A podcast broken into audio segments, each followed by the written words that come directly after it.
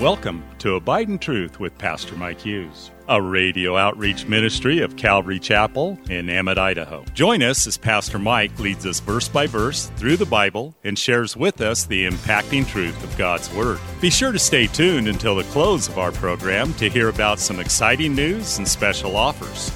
We'll also tell you how you can obtain a full-length copy of this entire message.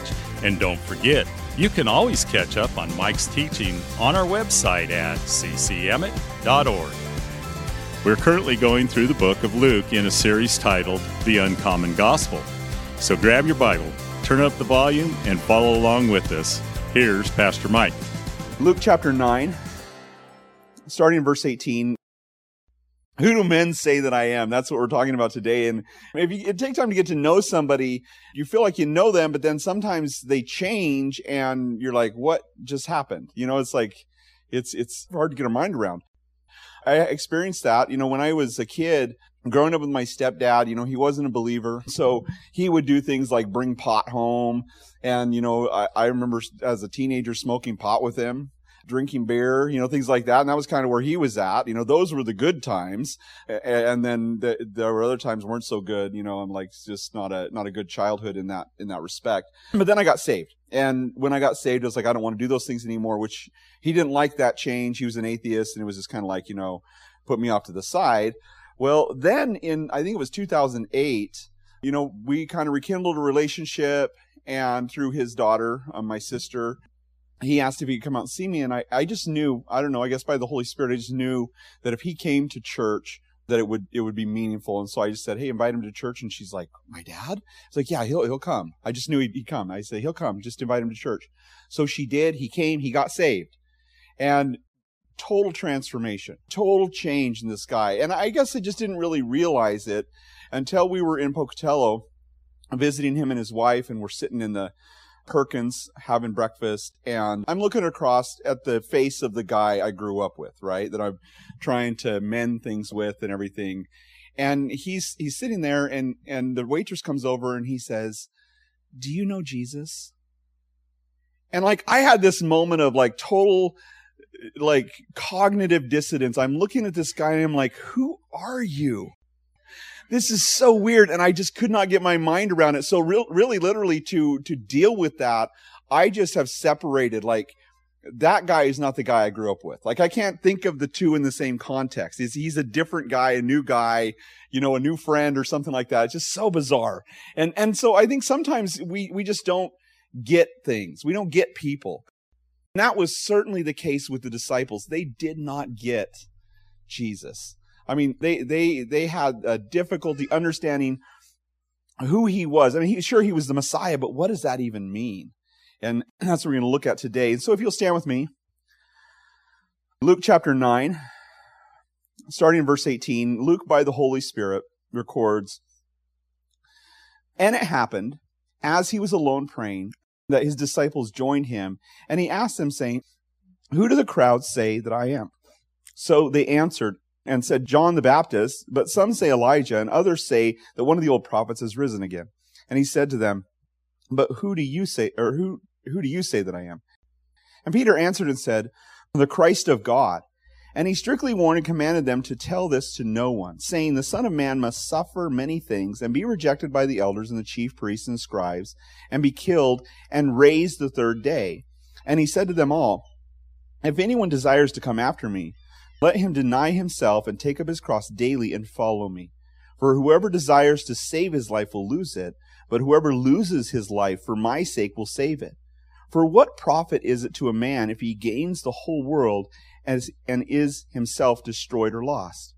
For whoever is ashamed of me and my words, of him the Son of Man will be ashamed when he comes in his own glory and in his Father's and the holy angels. But I tell you truly, there are some standing here who shall not taste death until they see the kingdom of God. Father, we thank you for this passage of Scripture, Lord, and I pray that you would just open our hearts and our minds to receive what it is that you have for us today, Lord. That you would speak to us, Lord, you'd speak through me, and you'd speak to our hearts with your word, Lord, on the things that we need to hear and the things that we need to consider for our own lives. It's in Jesus' name we pray. Amen. You may be seated. So Jesus' disciples, as they've been following him, they've been experiencing a lot of new. And, you know, as they're following him, they're seeing him heal the sick and cast out demons and heal lepers, raise the dead even. It's crazy things. And they're shocked by this. And then at one point, he even gives them power to do some of those things. But it kind of summed up in what they said in Luke chapter 8, verse 25, when they said, "Who can this be? For he commands even the wind and the waters, and they obey him." And no doubt there was a lot of discussion about who Jesus was. And amongst them and amongst the people in the region, you know, always, you know, talking about who this guy could be, you know, and what does this mean for us? And what does this mean for the nation of Israel? And even Herod, remember, thought that this was John the Baptist who'd raised from the dead. But it wouldn't be until the day of Pentecost his disciples really understood the implication of who Jesus was, what his death, burial, and resurrection meant. And up until that point, it seems that they were just kind of confused about the whole thing. Even when Jesus was getting ready to ascend, they said, "Will you now restore the kingdom to Israel?" And so it was just kind of a confusing thing for these disciples to try to understand. And so Jesus asked them this question. And so it says, verse 18, "And it happened, as he was alone praying, that his disciples joined him. And he asked them, 'Who do the crowds say that I am?'" Now, the other Gospels mention that Jesus was near Caesarea Philippi, which is far north of Galilee. It's near the place where Dan settled. If you read the book of Judges, they went north and they kind of settled in this place. So it's near the city of Dan. They go there, and Jesus is leaving Caesarea. He's talking to his disciples, but it tells us that he was praying, alone praying. And Luke often tells us that that's what Jesus is doing. We see this throughout the Gospel of Luke. In Luke chapter 5, verse 16, it says, "So he himself often withdrew into the wilderness and prayed." Luke 6:12 tells us that he prayed all night before he went and picked his disciples. If you remember that, all night long, and then in the morning he picked the 12 to be apostles to send out. And later in chapter 9, it's actually, Lord willing, next week we'll talk about it, where Jesus went up on the mount with three of his disciples, and he was transformed before them, and there he prayed. And this would be common, what Jesus would do all the time throughout his ministry. And in chapter 11, the disciples would finally look at Jesus and see the effectiveness of his life and his ministry. And they would ask Jesus, "Will you teach us to pray?" No doubt recognizing out of all the things that Jesus did and all that Jesus was, that it was this one thing that set him apart from everybody else. You know, I was just thinking through this, and lately, as we've been going through the Gospel of Luke, actually, I've kind of had a transformative thought when it comes to Jesus. And I think, and maybe it's just me, but perhaps it's you too, but I think that we discount Jesus's humanity. Like, how human really was Jesus? You know, because I think that I always kind of thought, you know, of course, I knew Jesus didn't use his own miracles. The Father and the Holy Spirit empowered him to do the miracles that he did. But I wonder how much actually he allowed himself to know. I wonder how human he really was. I mean, would it really be fair for Peter to say that he was our example, that we should follow in his steps, if Jesus had a lot of extra? And the more I read the gospel, the more I realize how human Jesus really was. Now, that doesn't mean that Jesus wasn't fully God, because he was fully God. We know that from the creeds and from the Word of God. We see that Jesus is fully God. But we also, within the creed, say that he was fully man. But I don't think we like for Jesus to be fully man. We like for Jesus to be, you know, reading everybody's mind who's around him, you know, knowing everything that's going to happen, you know, and just kind of having this, you know, omniscient view of the world. But I kind of wonder if that's the case, or if he actually set that aside as well. Because as we look at the Bible, you know, it doesn't seem that Jesus really did anything by himself at all. In fact, it becomes very clear as we look at just a few scriptures, and there's many who talk about this. But in John chapter 5, verse 19, Jesus answered and said to them, "Most assuredly I say to you, the Son can do nothing of himself, but what he sees the Father do.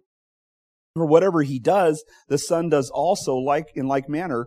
For the Father loves the Son, shows him all things that he himself does, and he will show him greater works than these, that you may marvel. And so Jesus is saying that the Father tells him everything he's supposed to do, and the Father shows him what he's supposed to do. And so Jesus sees these things, and then he does them. And the things that he's doing are simply just the things that the Father is doing. Now in verse 30, just a few verses down, Jesus says in John 5:30, I can of myself do nothing. As I hear, I judge, and my judgment is righteous, because I do not seek my own will, but the will of the Father who sent me. And so not only is it that Jesus just does whatever the Father tells him, but Jesus sets aside his own will and only does the things that the Father leads him to do. Thanks again for listening to Abide in Truth with Pastor Mike Hughes. If you would like a copy of today's sermon in its entirety, call us at 208-365-0991 or send us a text at 208-991-2756. Be sure to mention today's date. You can also listen to Pastor Mike's latest message on our website at ccemmett.org. And don't forget to search for Calvary Chapel Emmett on iTunes and YouTube. Remember to hit subscribe when you're there. Thanks again for listening, and remember, always abide in truth. Until next time, God bless. Abide in Truth is a radio outreach ministry of Calvary Chapel in Emmett, Idaho.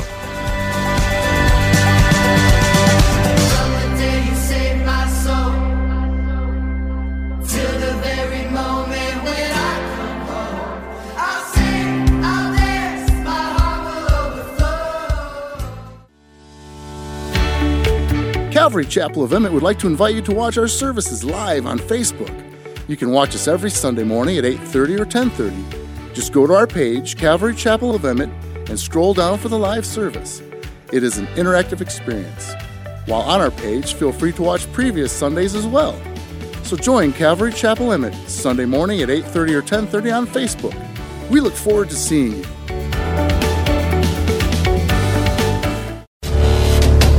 Calvary Chapel of Emmett would like to offer you a free gift for joining us today. Right Now Media. Right Now Media has been called the Netflix of Christian Bible studies, with over 30,000 Bible study and discipleship videos. There's even tons of Christian cartoons for the kids. To get your free account to Right Now Media, just visit our website at ccemmett.org/right now. That's ccemmett.org/right now. And God bless.